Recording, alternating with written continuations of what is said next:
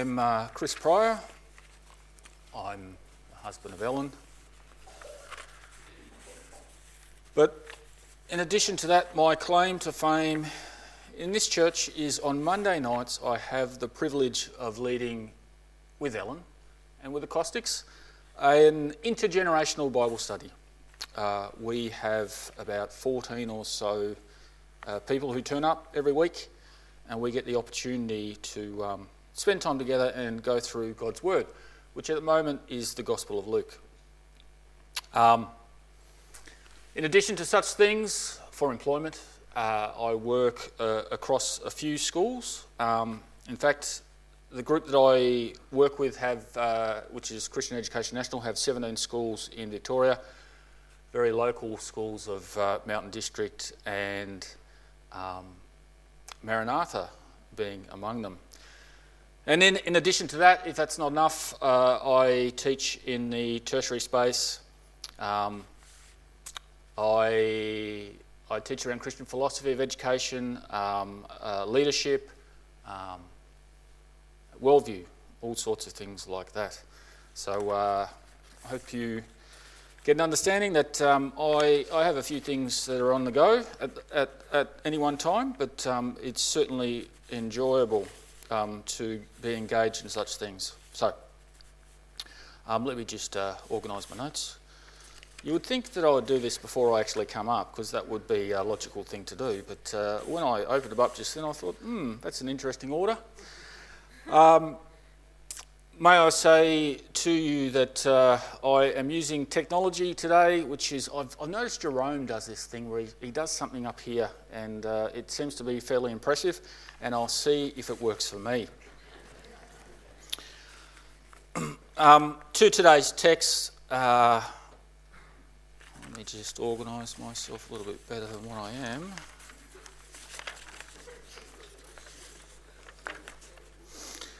So, we'll see how we go as we go through, is to see if, uh, if it's all there.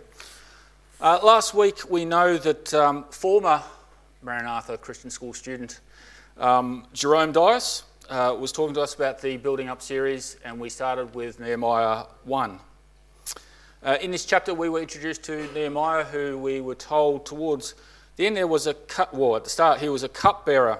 He worked for King Artaxerxes, um, and after receiving a report from his brother and uh, some contemporaries of his brother, he becomes downcast uh, and upset. And he prays. Uh, for four months, we hear he's in this period of, of prayer and contemplation. And after this time, um, he goes before the king, and instead of doing what you should do, is just be happy within the king and reminding the leader that you're with how wonderful they are, he goes to him a little bit sad, and in his presence, uh, he tells him of the story that he has. Um, and the king allows him to go, which is a wonderful thing.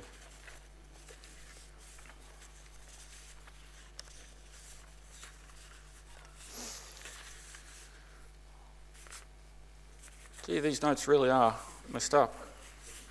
Here we go. So, to our text.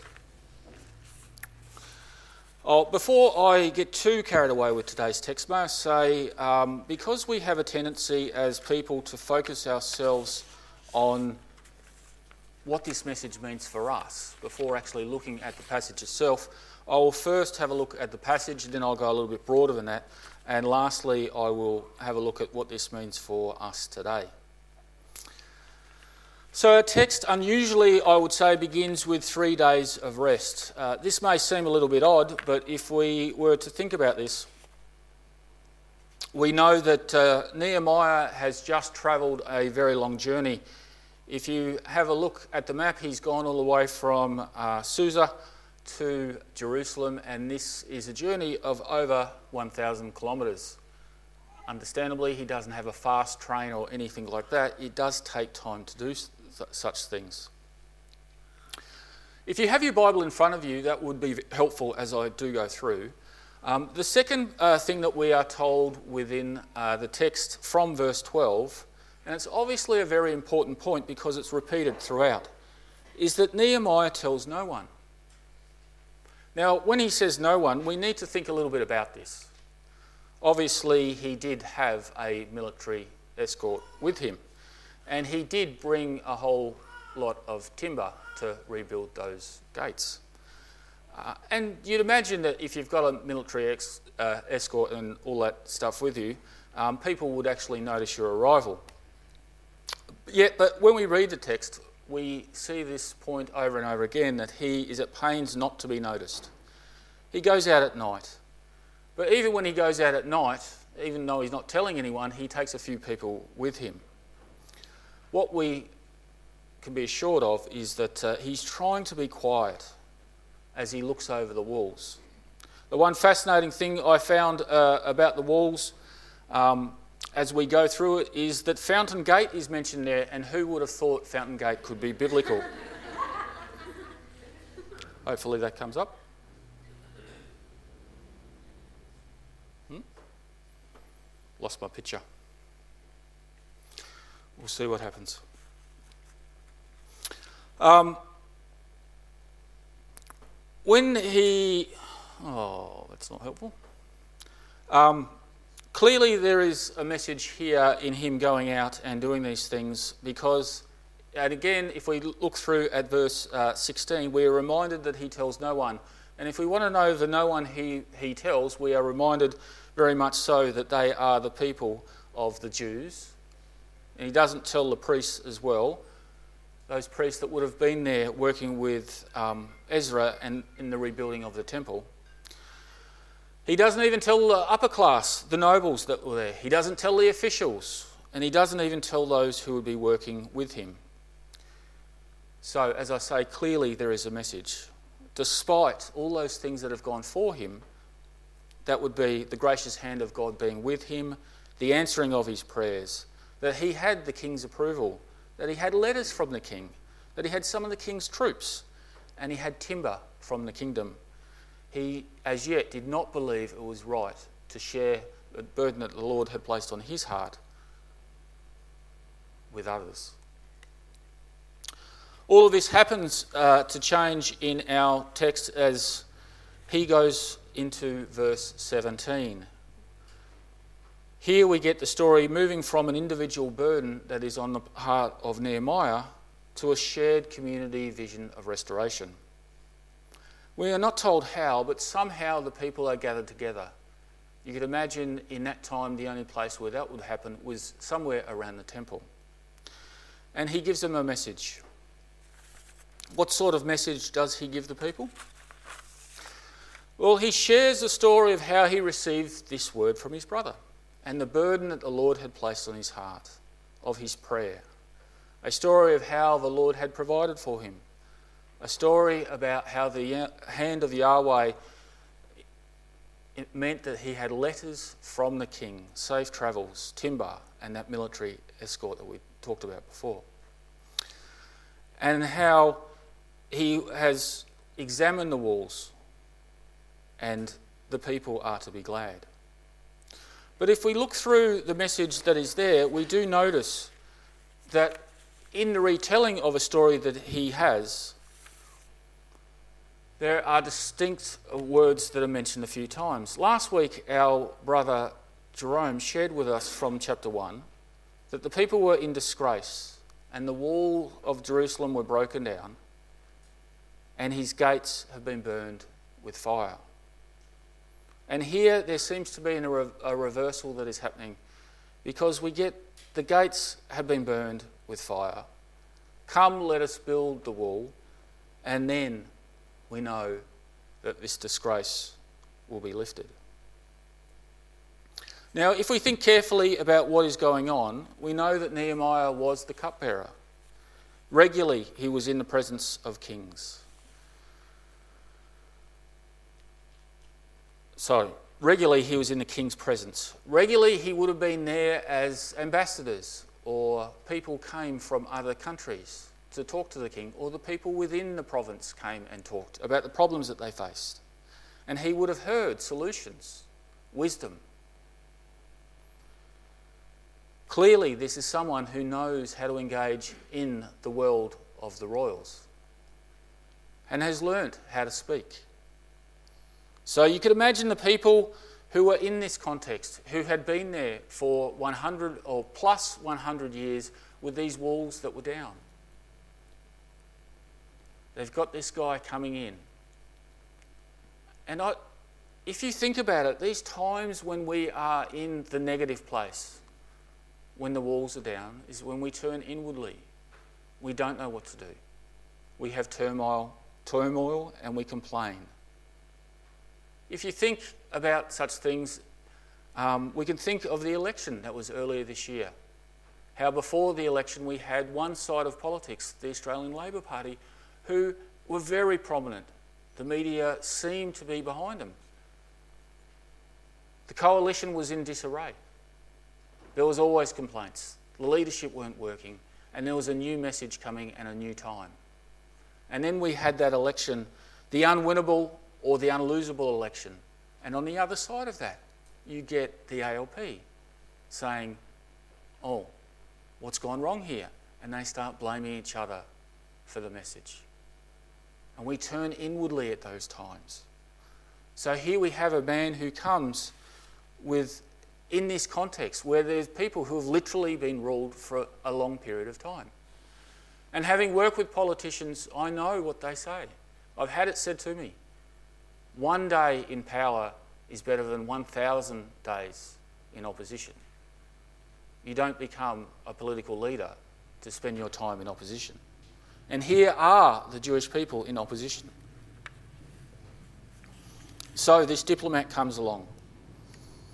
Someone who has the ability to rally the people and to cause them to believe. It's a strange mixture, and it shows you what God can do for us. Because I don't know many building surveyors who have spent time as cupbearers at the king's court, but this is what he becomes.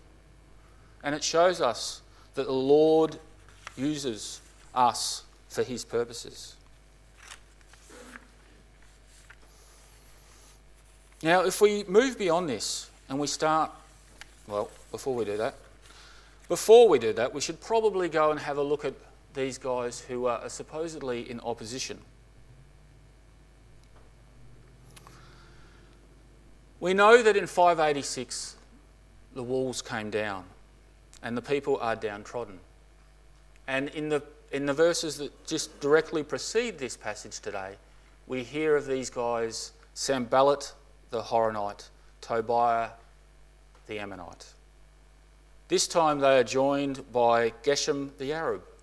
Who are these people who oppose? Both Sanballat and Tobiah were well connected with the people of Jerusalem. When we go through Nehemiah, we'll, when we get to chapter 13, we'll find the following that they both are related to the priestly families. Sanballat, who may have been a governor in Samaria at that time, was connected through the marriage of one of his children to the priestly class. Tobiah, whose name is actually a Jewish name that means Yahweh is good, we are told is also related to one of the priests and somehow has a chamber where he's able to store his household belongings for his own purposes. So, they may be enemies, but they're almost enemies from within. These people were benefiting from the plight of the Jews, from their being downtrodden, and you can understand that the strengthening may be an issue. In Nehemiah's response, we're reminded that this is God's endeavour. He says, The God of heaven will give us success. He will prevail, and his people will join together and follow him. So, what does this mean, or what does this have to do with Scripture in general? In many respects, this story of rebuilding, of renewal, is very much the story that we get across Scripture. We get the cyclical pattern in the Old Testament through the judges, through the uh, raising of men and women to lead. I think of Moses.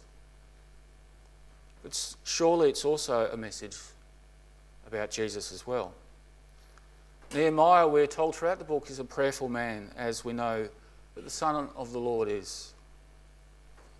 Nehemiah, for some reason, needs to be quiet until the time is right. And there's many times with Jesus where he heals and he says, Go and tell no one. But if there is uh, one very similar message that I'd like to mention, that I'd like to talk about, it does relate to our Monday night Bible studies. Last week we had a look at this great banquet that is uh, mentioned in Luke 14. In this, Jesus tells a story about not offering a banquet that can be reciprocated. That means a banquet where you offer one in, in the knowledge that someone else is going to do the same for you. But he tells them to go and bring in the people who cannot do what you do. He's breaking their social customs. And he's saying, How much will you break in order to follow me? And after this, we get the following words Large, large crowds were travelling with Jesus, and turning to them, he said, If anyone comes to me and does not hate father, mother, wife, child, and children, brothers, brothers and sisters, yes, even their own life, such a person cannot be my disciple. Suppose one of you wants to build a tower. Won't you first sit down and estimate the cost to see if you have enough money to complete it? For if you lay the foundation and are not able to finish it, everyone who sees it will ridicule you, saying, This person began to build and wasn't able to finish. Or suppose a king is about to go to war against another king. Won't he first sit down and consider whether he is able with 10,000 men to oppose the one coming against him with 20,000?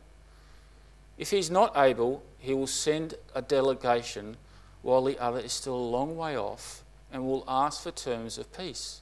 In the same way, those of you who do not give up everything you have cannot be my disciples. And we know the story of Nehemiah is the one where he gives up.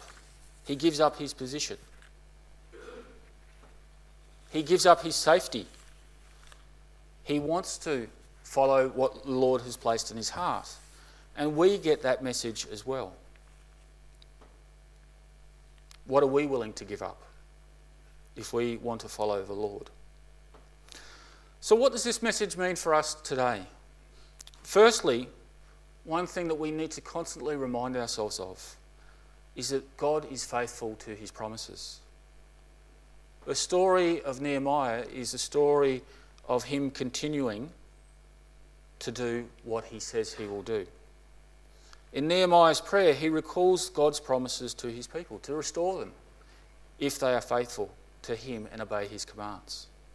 Chapter 2 is simply the outworking of God's purposes through a person and then through a people.